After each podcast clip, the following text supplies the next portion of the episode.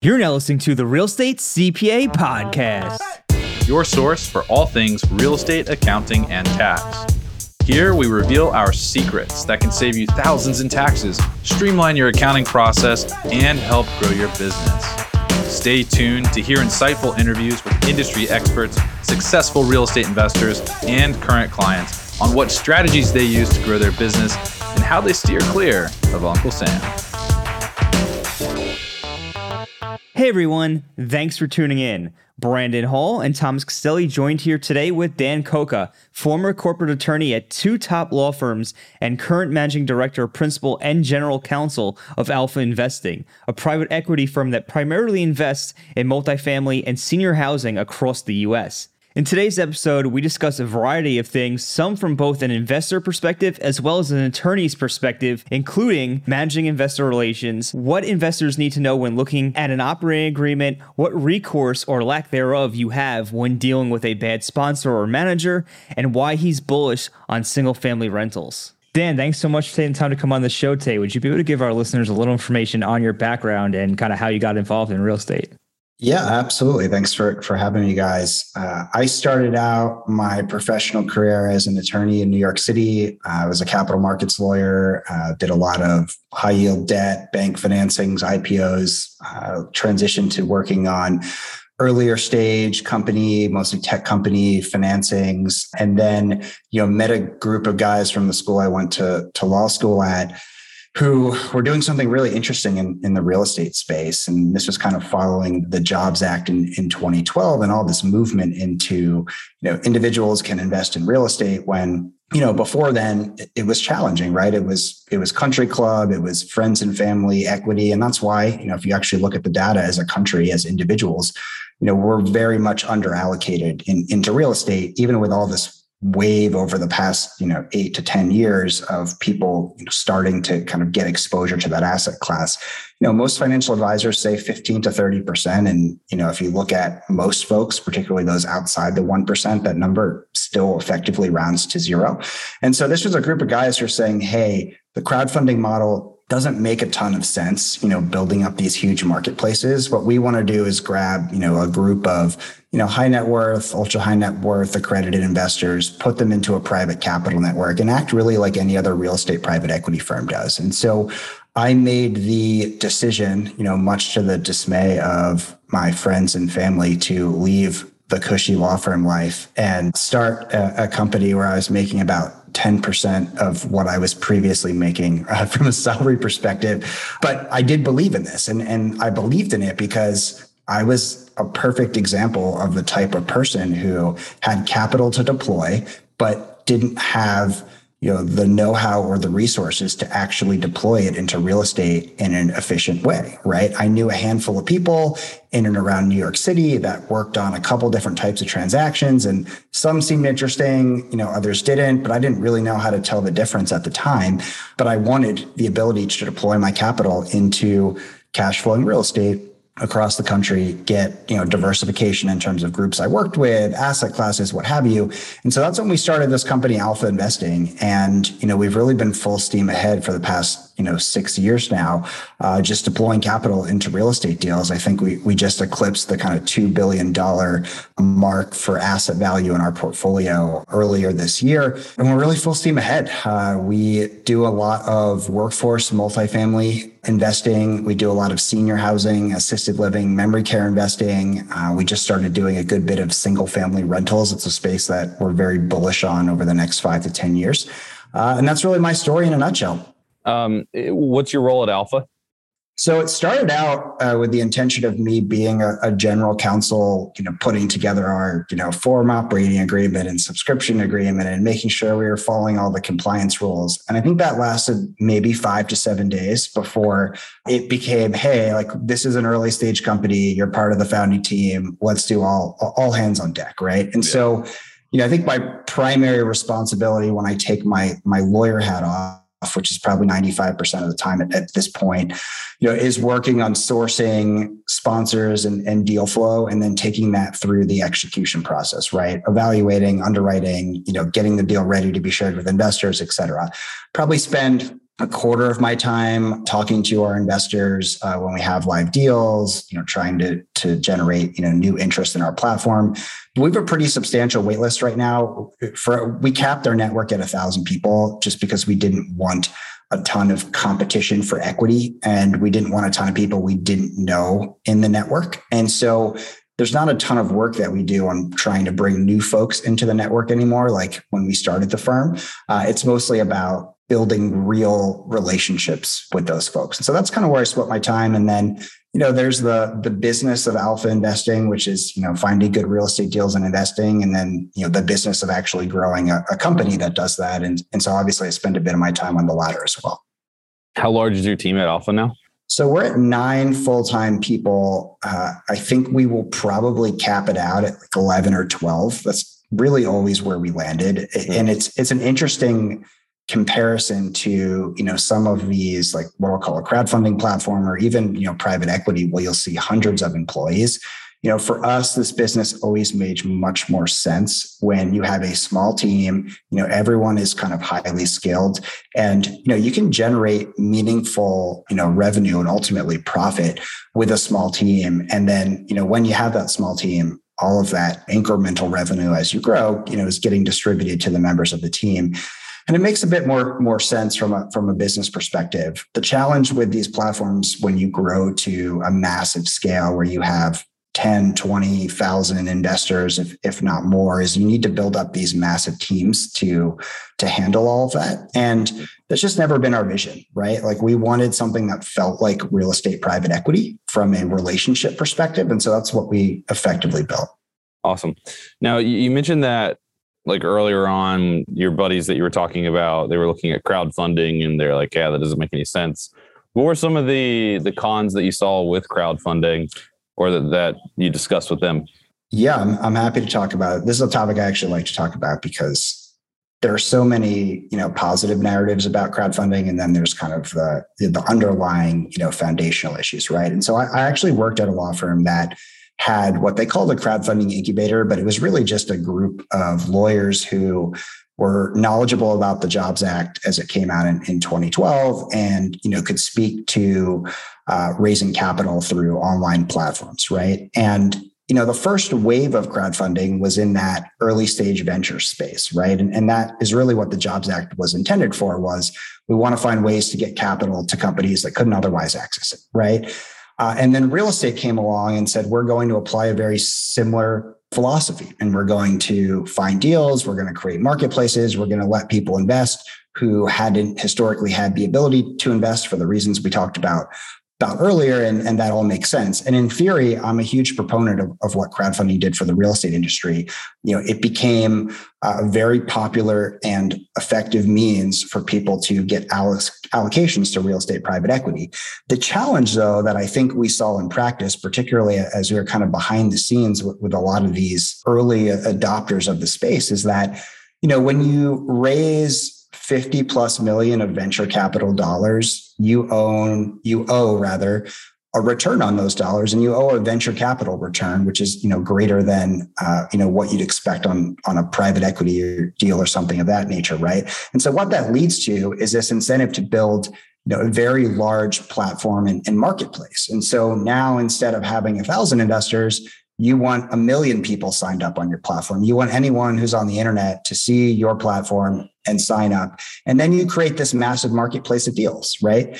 The challenge though is that when you are pushing hundreds of deals a year through a platform, your quality control just kind of goes out the window, right? And from our perspective, like we wanted to be investing into institutional quality real estate with you know sponsors who had experience and track records but also the deals have to make sense because anything that we put on our platform and, and we probably share 8 to 10 maybe 12 deals a year with our network. You know even though our investors are ultimately making the investment decision about whether to participate in a transaction like we are putting ourselves on the hook both financially and, and personally right for any deal that that we share. And so for us, it was let's find those eight to 12 deals a year that come from good sponsorship groups that make sense, that have strong downside protection and achievable upside.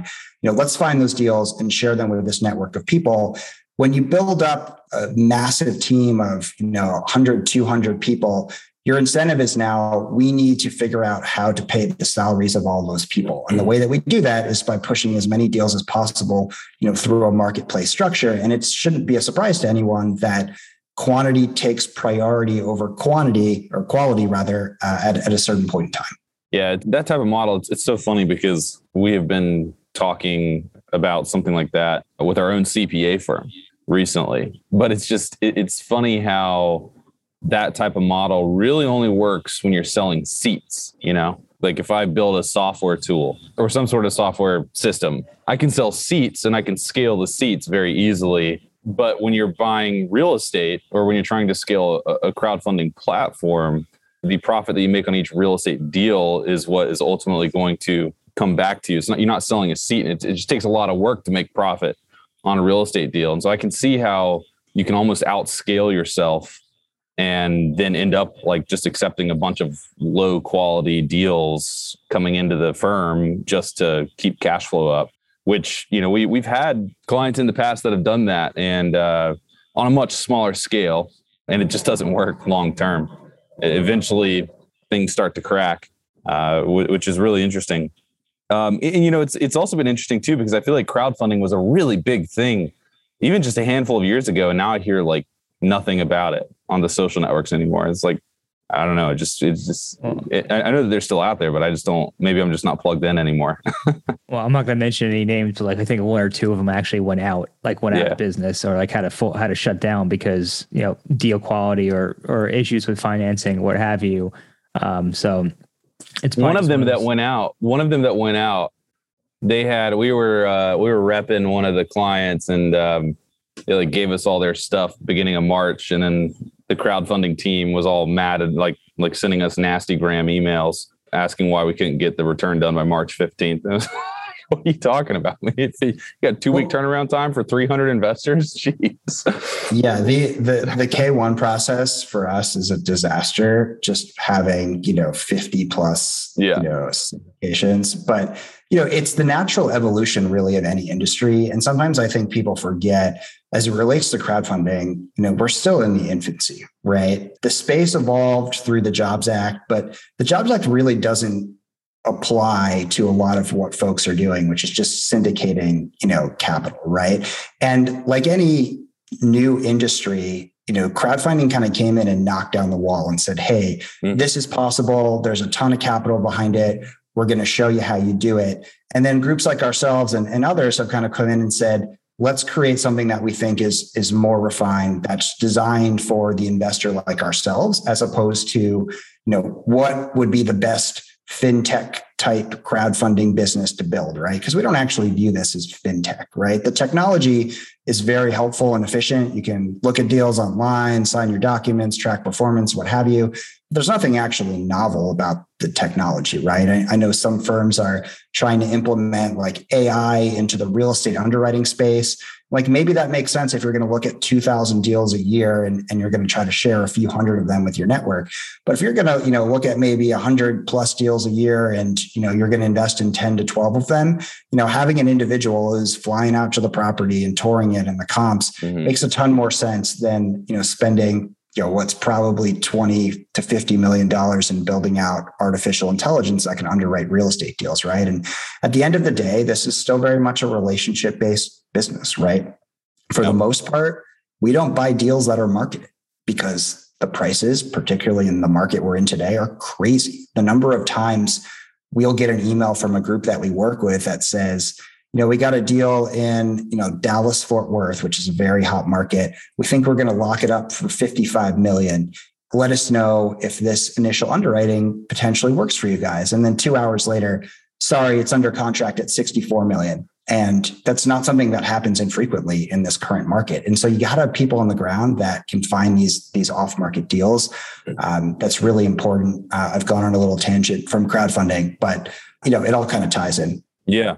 Well, no, I think what you're what you're kind of highlighting there is just that real estate is it's just a complex business to run from top to bottom, right? I mean, we started at the K1 process, then you went all the way to the finding deals, and uh, I mean, you know, we, we can obviously talk about the K1 process inside and out, and and it's way harder than people think. I think people go to these like courses or like online things where they go and they learn how to syndicate deals and do this at scale and you know they're, they like learn that their accounting budget's a thousand bucks and we get the tax return and we're like yeah that's going to be a ten thousand dollar tax return and we have to do X, Y, Z, and there's no way we're going to get all these K1s out by March 15th. And by the way, this is with priority service. Like this is this is our entire yeah. team dedicated to you.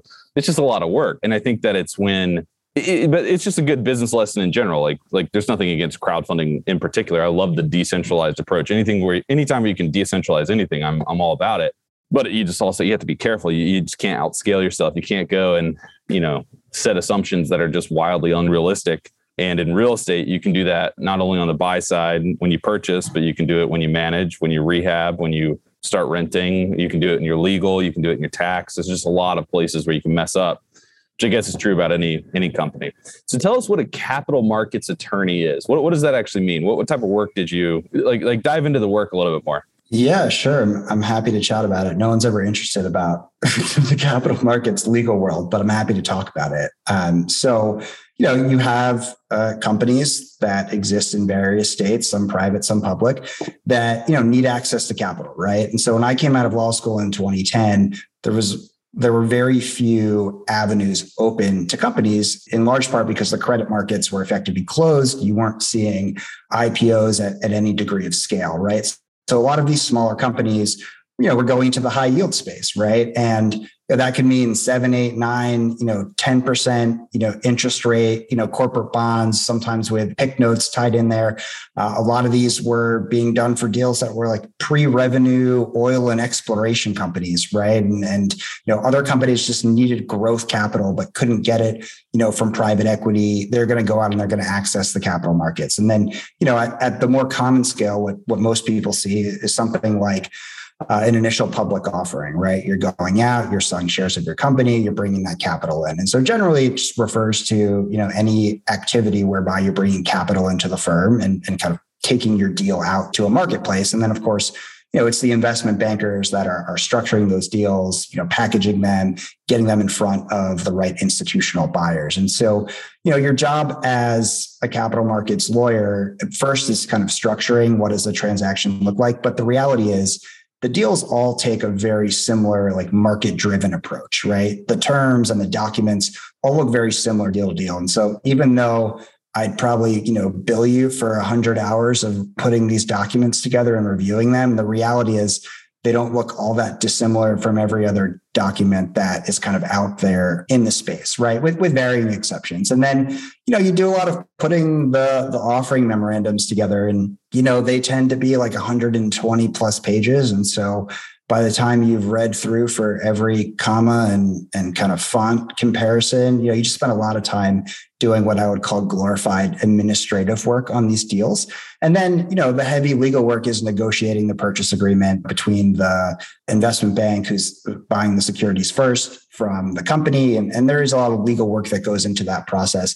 But at the end of the day, it's it's very market driven. And so you were able to take your learnings there and apply them at a I'm assuming a much smaller scale with Alpha being the GC uh, general counsel because we have a lot of people that might think general contractor, but that's, that's not what it, so, so you're able to take that and apply it to Alpha and bring immediate skills to the table in structuring PPMs, offering memorandums, and operating agreements. Yeah. So my personal story, right? I I ran in a very entrepreneurial social circuit in NY City or NY in New York City. And it was at the time when uh, Bloomberg was was the mayor, and there was this huge like just movement into this grassroots tech scene. Like there were meetups, like a hundred of them every night over the city. I'd go to all of these like cool, you know, events. And, and here, I remember when I first moved to the city, I, I showed up at this event at NYU, and this is before anyone knew who Uber was, and they were kind of pitching their story and like, what a cool idea. And I went back and I like met with these guys and like at the time I was saying, Hey, I'd love for you guys to be able to set something up so I can tie my corporate card in and not have to wait 30 minutes to get a car home when I when I leave at, you know, midnight every night from the office. And I came back and I remember I told the partner I worked for, I said, know, this seems like a really interesting company. And he's like, no one will ever get in a car, you know, with an unlicensed driver like this is New York City. And I was like, yo, you know what? You're probably right. And I think that mentality became very clear to me in the true like white shoe corporate law firm. It's like there are types of companies you want to work with and early stage is not it. And that's yeah. effectively why I transitioned to working at the second firm in New York that I worked at, which was much more of a, a startup, you know, venture. It has one of the largest venture practices in, in the country. And I really kind of dug into that space. And I think what I realized over my time there is that you know, as a lawyer, there are a lot of things that go into kind of forming, structuring a business, how you think about growing. But at the end of the day, for me, it was much more interesting to get to put my business hat on, right? And say, how do I grow this company? And so, you know, when I joined Alpha, the idea was like, let's create a foundation that allows us to grow in a you know legal compliant manner let's look at all the regulatory issues because when you're in financial services you know there are you know dozens of applicable you know rules and regulations you have to follow whether it's you know how you deal with state compliance issues or you know the number of investors you can bring into any given entity. Uh, these are all things that you have to be thinking about. You know but beyond that you want to create something that works for your investor group right? Because as an investor i don't really care about the regulatory burdens that alpha investing has right? I want to deploy my capital into the deals I want to deploy them into, you know, in the amount I want to deploy it. And that's really all I care about. And so a big part of my job is really just bridging that gap between what we need to do and what is appealing to investors and how do we create something that checks both boxes. So knowing the other side, right, the actual structuring side, the drafting side, what should an investor be looking at when they look at an operating agreement? Like what are some of the key things that they should always be checking yeah, so I think there are two two answers to this, right? And the first one, I'll, I'll keep the lawyer head on as I walk through it, right? You know, it's always important, and my assumption, any real estate deal that most folks are investing into, it's into some type of limited liability entity, right? You don't want to put your personal assets at, at risk in any way. You want your loss, the maximum loss you can take, to be the value of your investment, right? And of course nobody wants to lose their principal, but you certainly don't want to end up in a scenario where you know you're on the hook for some type of disaster that happens at the property and, and people are coming back to you looking for capital and that's just from a, a general like protect yourself from liability but any deal you're investing in should be doing that already. It shouldn't require you to form a new LLC to invest into a real estate deal, uh, although that's something you, you should check. And then, you know, the important terms I think to look at, you know, one are, are kind of voting, you know, what are your rights? Do you have the ability to remove a manager if you and other shareholders think you know they're not behaving properly or even if they're just not behaving you know effectively? And then beyond that in, in, practice is that something that would ever make sense to do right? And then you always want to look at the, the waterfall provisions and, and the fees. I think generally people understand how you know a waterfall works where you're entitled to the first you know six seven eight percent of returns and then above that there's a split between you and, and the sponsor or, the manager but what a lot of people don't fully understand is there are a lot of nuances that can be tucked into that structure, right? And, and one I'll throw out there just as a as a high level is this idea of like catch up, right? Where what happens is the sponsor agrees to those waterfall terms, but as soon as you exceed those terms, there's a, a catch up that goes into place. And so if the sponsor was entitled to get you know 30% above an eight, once you get above an eight, the sponsor gets to catch up through the incremental distributions that are made. And so, in effect, uh, if they get above the eight, they're doing a straight 70 30, not a 70 30 above an eight, right? And that's something that's usually not in the marketing materials, that's kind of tucked into an operating agreement. But it you know dramatically dilutes your return. And now that listen, there's a question of you know what is a market set of returns i know for us groups that bring mid seven figure checks into any given deal, we're expecting institutional terms, right? But if you're someone that is coming in through a crowdfunding platform and you're writing a 10, $15,000 check, like you might expect terms that are, that are less favorable. And so I think it's important to understand, you know, what those terms are and, and how they make sense. But at the end of the day, you know, you're oftentimes as an individual investor, you are a term taker, right? Here are the terms. If you want to invest, go for it, but there's no ability to, to negotiate. Where, you know, for us and other, you know, groups that are deploying large amounts of capital, we're going to come in and say, these are the provisions we need to see in an operating agreement. These are the terms that we need. This is, you know, how our kind of approval rights work. Uh, we want to be able to say yes to a sale, to a refinance. We will look at your budgets. We want the right to be on weekly property management calls. We want to do quarterly inspections of the property, right? That's a process, you know, that we go through. But as an individual, you know, you really just need to know what's happening. And then the second part to the question or the second answer, you know, with the lawyer hat off is you really just need to be comfortable and trust the group that you're working with because in a scenario where they do not act in good faith, your recourse is extremely limited in practice, right? Everyone likes to think that if a sponsor does something to kind of screw you over and take advantage of the investors, you're going to go to court, you're going to show them, you know, why they were wrong and the court's going to say, "Yes, like you're correct and, you know, sponsor, we need you to pay these guys uh, X dollars because you made a mistake. And that's just not how it happens in practice, right? You know, you'll go through probably a year of sending, you know, demand notices and draft complaints before you get a response. And then you file a lawsuit in court and you spend hundreds of thousands of dollars. And maybe three to five years later, you get the judgment that you're looking for. But it's an exhausting process. And so everyone should know what's in the legal documents. They should feel comfortable that if they need to enforce an agreement, they're able to. But at the end of the day, you have to understand if you're ever in a position where you actually need to enforce an agreement, it's a bad place to be in. We actually talk about that a little bit more? Like, like just kind of expand on the actions that an investor can take and what the expectations can be. And I, I like that you just kind of laid out the timeline. And the reason that I want to expand on a little bit more is I started the CPA firm in 2015 and I started like learning about syndications probably around the 2016 timeframe when people started asking me about them, both on the buy side, on the LP side, and the GP side. Um, and there was always this thing of like, oh yeah, you know, it's like risky, you could potentially lose your money and all that stuff, and everybody just kind of blows it off because they're like, it's not going to happen to me. And for me, it's like, ah, why would people act in bad faith? It's it's real estate.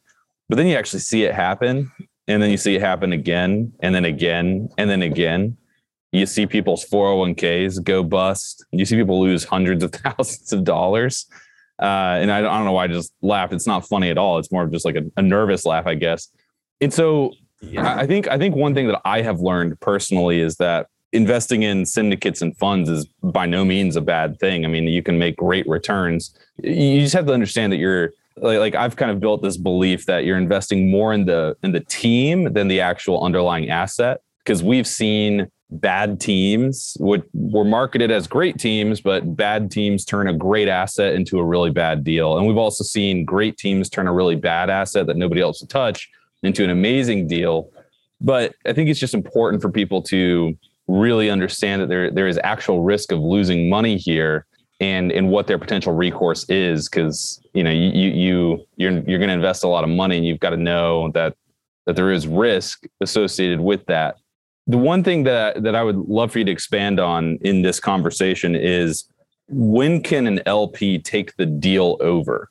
And is that a faster course of action or a faster way to get recourse than like trying to sue the GP? Because I because we've seen people try to go the sue the GP route and it's just kick the can down the road for years and years and years. So can you talk about that a little bit?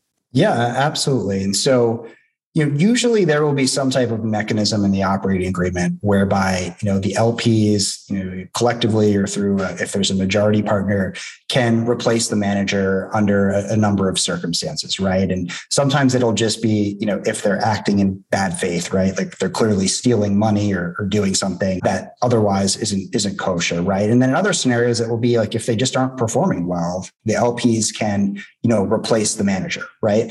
I think there are two practical things to think about though. One, there's almost always going to be a first lien debt in place, and that lender is going to have you know similar if not stronger rights than the lp has and so in a world where there is bad faith you have to assume the lender is going to be the first one to act or if you realize it first the second the lender does realize it they're going to be the ones to act right and they're going to usually have you know priority control over the deal But let's say it's a smaller transaction, it's a local operator, and you know you're an LP that actually does have the right to remove the manager in the event they're not performing well.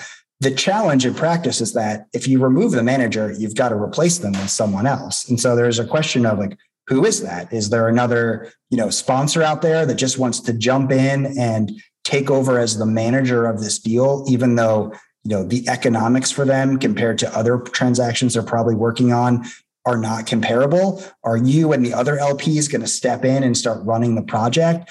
And the answer in 99.9% of scenarios is is no right? And so you know you may have the actual you know means and and the legal mechanism by which to replace the manager in these deals. But again you know once you, you get to that point I think you're already in a very bad position. And it's more about, you know, salvaging your, your principal at that point. And so my advice, and consult with your, your lawyer, this is not legal advice. If you run into that situation, look to get a buyout, right? Look to get your principal back and exit the deal. You don't want to be holding an asset that has all of these fundamental issues. Because again most people that are lps they are passive lps and they want to be passive investors not active investors. And so you know your role the time you spend thinking about a deal changes dramatically when you're running the project and it just doesn't make a, a, a ton of sense you know, one of the biggest problems we have in the CPA industry is people, the CPAs are too busy preparing tax returns to ever really provide any planning on how their clients can minimize their taxes, which is often costing their clients a lot of money. And Tom and I have worked with over a thousand real estate investors on tax planning over the past six years. We've saved them millions of dollars in taxes. And the reality is, is that tax planning, especially one-on-one, is really expensive. It's not in the budget for all real estate investors, but real estate investors are near and dear to Tom and I's heart. We're real estate investors. Our parents are real estate investors. We want to help every single real estate investor out there. So we created taxsmartinvestors.com. There's three subscription tiers. You can get a content subscription tier that gives you access to gated content and we write it in a way that you can digest it. But there's also citations that you can go to your own tax preparer and say, wait a second, this is how it's actually supposed to be. And here's the citation. On that content subscription, you also get access to a weekly tax strategy newsletter. On top of that, we also have a subscription that gives you access to our insiders Facebook group, which just allows closer access to Tom and I and our team of CPAs. You can schedule paid calls with us, and you can get access to our monthly workshops through that subscription tier. And those monthly workshops, we're doing tax planning, financial planning. We're going over accounting strategies and how to automate your systems. And then we have a, a top tier. And that top tier, that's really where you get access to us and our team of experienced real estate tax planners. And you could do that through two calls we'll take a look at your situation and determine what strategies you can use to minimize your taxes based on where you are, where you're looking to go. In addition to that, what a lot of our clients have loved over the years is the ability to send emails where you could send your question and we'll get back to you with an answer within 48 hours. And you should definitely check that out. If you're sending questions to your CPA and they're taking weeks to get back to you, if they ever get back to you, or they're not providing with any planning, we can take a look at your situation and determine what can be done to help you save on taxes. So if I'm about to put $100,000 into a deal, or let's assume that I put $100,000 into a deal, how can I verify you know, so I get a stake in the entity, I sign the operating agreement, all that stuff. But how can I verify that the hundred thousand dollars that I just put into the deal was actually used to acquire a property? Right? Like, is there a way that I can go and do that check? Because I don't want to invest in a Ponzi scheme, and I'm a trust but verify type of guy. So I'll I'll give you the hundred K, but then how do I go and look at whether or not this entity actually acquired or whether or not the sub entity actually acquired the property? Yeah, it's a really challenging thing to do in practice, right? When you give your money up, you assume that it's going to the place that you thought it was going to and being used for the purposes that you were told it's being used for, right? The challenge is when you have someone who's, you know, a bad actor or doing some type of Ponzi scheme, the information you're getting them from them is probably not accurate, right? And I think the other thing people need to keep in mind as they invest into real estate is there's somewhat of a, a perfect storm for fraud in this current environment, right? You have all this demand for access to real estate, right? We're on this massive bull run where everyone is seeing, you know, returns that are above projections over and over and over again. And then real estate deals, and this is unique to real estate deals as opposed to other securities like a high yield debt bond, for example, they're marketed based on forward looking projections, right? You see, this is what I'm supposed to get. Whereas, you know, when you do a high yield offering, there will never be a word about what's supposed to happen in the future. It's all about the trailing financials. Can they support this debt issuance?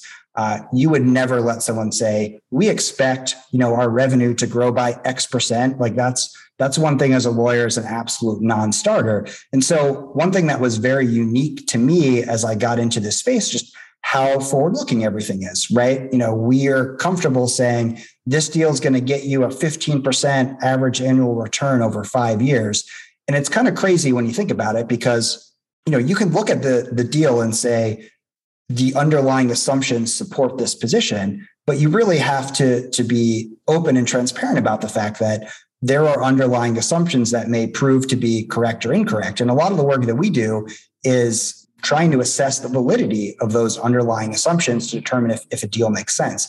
And so all of that is just to say you know it's a challenging time uh, if you are dealing with someone who's acting in, in bad faith because you also typically don't have you know regulatory pressure or some type of you know police force that's looking over these transactions right? Until a deal blows up and investors lose their money and then they go to an enforcement agency that's the only time where any of these groups are actually going through the process of being held accountable. And even when that happens oftentimes there'll be a lawsuit there'll be a settlement investors are happy to get their principal back as opposed to actually going after damages. There are very few situations outside the biggest cases that you hear of where it actually goes through an enforcement proceeding and you know the guy who stole everyone's money you know goes to jail and a lot of times what you've seen over the past 10 years is maybe someone takes your 100 grand and they send it to another deal instead of yours and your deal performs worse than it otherwise would have, but you still got your principal back. Maybe you got a return because we've been in this compressing cap rate environment for so long now.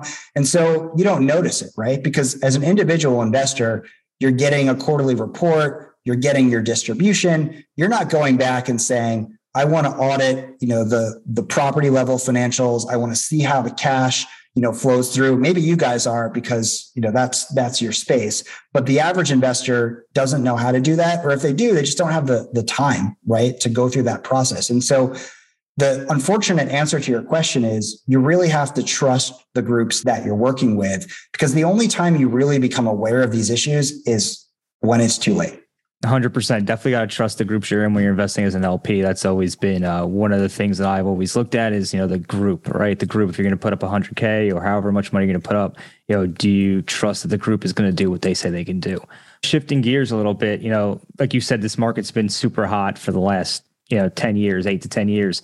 What types of deals are you currently looking at at alpha? And like how do you how do you make a determination okay this is a type of deal that we want to we want to invest in yeah, it's a really good question because there are a lot of, of options out there, right? And I, I think we, our general strategy is to acquire cash flowing, need based residential assets, right? And the underlying thesis is people need a place to live, they need a place to grow old. That's true in a good economy. It's true in a bad economy. It's true in whatever economy we're, we're in today, right? And so for us, we focus a lot on multifamily, uh, specifically, you know, value add workforce class B acquisitions, with the theory being that in good economic times, people move from class C to class B. In bad economic times, they move from A to B. And so in all times, there's always someone in B. And if you can create an affordable product that looks better than the competition, that's a really good place to be in. And so we look a lot in demand markets. We also look in stable tertiary markets, right? The challenge with demand markets, you know, take a, a Phoenix, for example, is that, you know, deals are trading, particularly value add deals that have, you know, potentially have a lot of upside at sub four caps, if, if not lower. And you know that just creates a much smaller margin for error than when you're buying a five and a half cap, right, in suburban Cincinnati. And so all deals like that, you know, when you look at the merits, they can make sense. It's just important they have good downside protection. You want to be able to absorb enough economic vacancy at the property, you know, before you run into an issue, you know, paying off your debt. That, that's kind of step one. And then beyond there, you want to make sure you can uh, find some degree of achievable upside, right? Because it's not just about protecting principal. You know, we want to earn an economic return it with the risk we're taking on, on any given transaction. And so we, we do a lot of multifamily, you know, different parts of the spectrum, but mostly class B properties that are already cash flowing. So no ground up construction. These are all acquisitions of properties that have in place cash flow. We also like the senior housing asset class, specifically the assisted living and, and memory care sectors. It's a very fragmented industry, meaning mom and pops own a substantial chunk of that space. And typically their retirement is tied up in whatever one or two or three assets that they own. And so COVID has been particularly problematic for those groups that are not institutional managers, right? Because you have to deal with the fluctuations in labor costs. As you have to bring in new employees. You have to figure out how to deal with covid put different you know protective measures in place. You have a lot of folks out. You need temporary labor. And so we're expecting to see a fairly robust acquisition market over the next 12 to 18 months in that space. I think the Delta variant has put that on pause a little bit. Uh, sellers want to be in a position where uh, you know, they believe there's some degree of stabilization. They can sell their assets at a price that they want to sell them at. But we're expecting to see a lot of action there. And then the last area, which is somewhat new to us, and, and I'll throw a few stats at you that I think are particularly compelling, is the single family rental space, right? About 53% of the total rental stock in the United States are actually single family home rentals. The remaining 46 or so percent is in the multifamily space. And I think that one fact is always really shocking to people. They don't realize how many single family homes are actually being rented in the company. But more interesting to me, if you look at institutional capital and their ownership, they own about 50% of multifamily assets, right? And even with everything you've heard in the news about institutions, you know, deploying capital into the single family rental space, they only own about two and a half to three percent of the single family rentals in, in the country. And on one hand, that does make sense, right? It's much easier to buy a 250 unit apartment building than it is to buy, you know, 250 single family homes that are scattered across a market and, and manage them. That makes perfect sense. But as we think about that space, and if you actually go back to the early 90s, the multifamily asset class was not considered a institutional asset class, you know, by any means, right? And today, you know, it's one of the the more, if not the most robust, you know, recipient of institutional capital.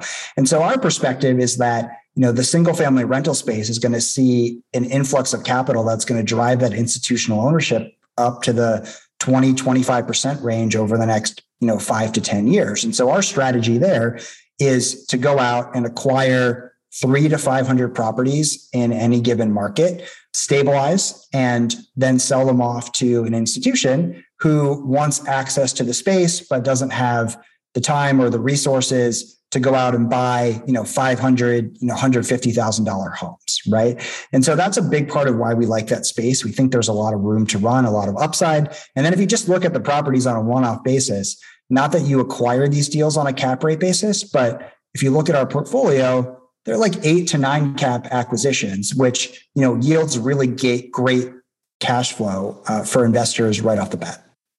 That's really interesting. When it comes to debt, you know, kind of as you as you were going through that, one of the things that we see some some groups doing is you know controlling the amount of debt they take on, like relative to any specific deal. What kind of a loan to, to value ratio are you, are you looking at? You know, at least maybe on the multifamily side. So I think that's a really good question. And it's one that we get often, you know, particularly whenever we share a deal that has, you know, leverage above 75%, right? Because everyone says uh, that 70 to 75% range is kind of the sweet spot. And in a lot of deals, that is the case. But what you really care about again is downside protection. What is your debt service coverage ratio, right? How much room do you have? Because debt can be accretive, particularly at these uh, current interest rate levels, right? Where you're looking at a, you know, 300 plus L with a, you know, 25 BIP LIBOR floor, right? That's really attractive and accretive debt. And if you can go up to 80% on a deal where you still have a, you know, 1.5x, you know, coverage ratio in the first year, that deal makes more sense at 80% leverage than it does at 70% leverage, even though in the grand scheme of things, 70% is less risky. It's always a risk reward calculation, right? And where are you getting the best risk adjusted return? You know, assuming in a downside scenario, you can still pay your debt, right? And so there will be deals where, you know, we go up to as high as, as 80% leverage when the downside protection is there and we believe the debt is accretive to returns. But there will also be transactions that we will buy in all cash. There'll be deals that you know, we buy at 65 or 70% levered because that's where we think the sweet spot is on that transaction. Uh, and so the long answer to your question is, or the short answer to your question is, it, it really depends on the asset and, and the business plan. But most of our deals are falling in that 65 to 80% range, which is where I think a lot of folks uh, end up. That makes a lot of sense. So at this point, if someone wanted to invest with you, they're considering funds out there like you mentioned before there's about a thousand people you have in your network. How does someone get involved in that network or how do they learn more about investing with you if they have something they were interested in?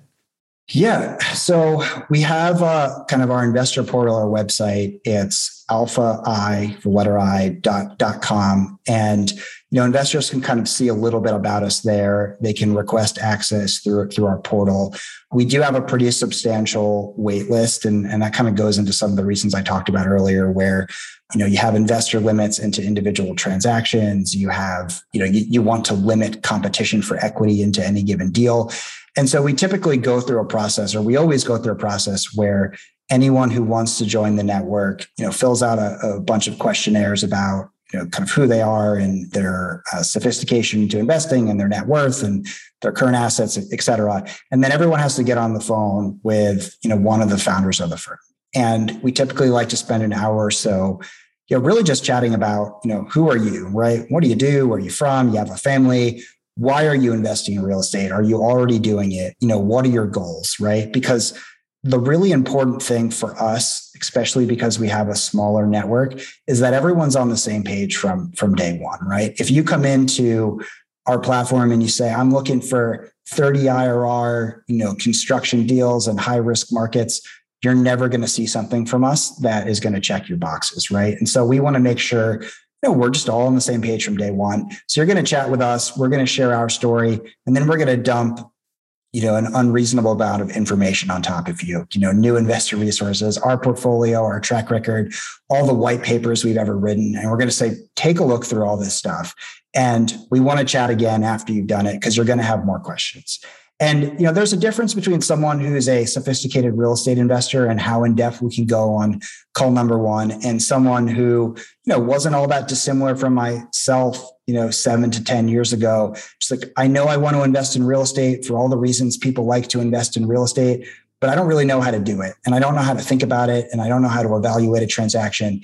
And so we want to make sure we're giving those people all of the information to make a very informed decision about whether or not they want to invest into deals that we're doing. And then if they do, how to think about it. Right. And so that's really what our process looks like. It is not a sign up and, you know, a few days later you get access to our deals. Uh, we keep a, a pretty uh, close grip on the projects that we have and, and who we share them with. But it's all with the goal of creating a group of people who, you know, actually understand what we're doing and are like-minded in the way they think about real estate. Because there are, you know, dozens, if not more, strategies out there that, you know, make sense. And, you know, it's important that if you're investing with us, uh, that your strategy and our strategy coincide.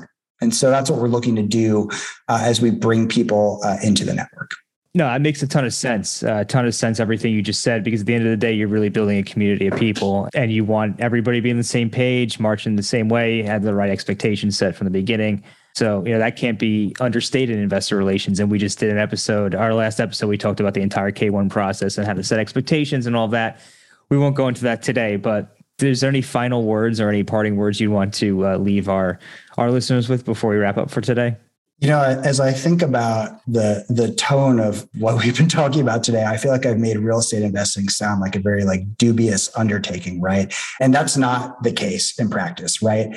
Everyone should be looking for ways to allocate capital to real estate in one way or another. Whether you're you're buying a rental property and you're actively managing it, or you know you're a passive investor who's you know just investing with a group who knows what what they're doing right? The key thing i believe is to make sure you are properly vetting the groups that you're working with and you're not just taking the information they're throwing at you at, at face value right? And hopefully that means you know someone else who's already invested with that group has had a good experience can vouch for them. You want to do the same things that you know you would do when you know you're you're trying out any new new service right? Or even really you know as as a, a new york city guy you know a new restaurant right? I talk to my friends have you been here? I check out the google reviews. I check out the yelp reviews before i say hey i'm going to go and spend you know my $300 eating dinner at this cool new restaurant. I want to know that that it's legit. And that's an oversimplification in a lot of ways but it's really important that people spend time diligencing the groups that they work with and then also understanding if you personally don't have the time the knowledge or the resources to vet a group yourself uh, make sure that you have a party that you trust who's actually going through the process of doing that, right? I cannot stress enough how many shady players there are in real estate. And that's always been, you know, kind of a, a broad, you know, a high level view of real estate is it's it's kind of shady when you get down in, into the weeds, so to speak. And it's just really easy for me to tell you that I've been you know, crushing it on every deal I've done for the past 10 years and I'm continue to do it. And there's very few ways for you to figure out whether or not that I, am being honest or not. And so, long story short, finding a way to get access to real estate is incredibly important. You want it as part of your portfolio. You want the diversification. You want the hedge against inflation. You want the tax advantage returns and distributions that come with real estate, but do it in a smart way. Absolutely. It's great advice. So I want to thank you so much for taking the time to come on the show today and share all the knowledge with our listeners. Um, I think, you know, like, like you've been saying, the biggest takeaway here is you need to know who you're working with when you're investing in real estate. So make sure you do your due diligence. Um, it's definitely an asset class you do want exposure to. So uh, thanks again for coming on the show. Yeah. Thanks for having me, guys. Happy to be here. Thanks for listening to today's show. If you enjoyed the show, please find us on iTunes and leave us a review. You can also email us at contact at therealestatecpa.com with any feedback or topic suggestions. We are always taking on new clients, and with the new tax laws in play, you really don't want to navigate this alone. Let us help you save money on taxes with your accounting and CFO needs. To become a client, navigate to our client page at therealestatecpa.com and fill out a web form with as much detail about your situation as possible. Thanks so much for listening. Have a great rest of your week.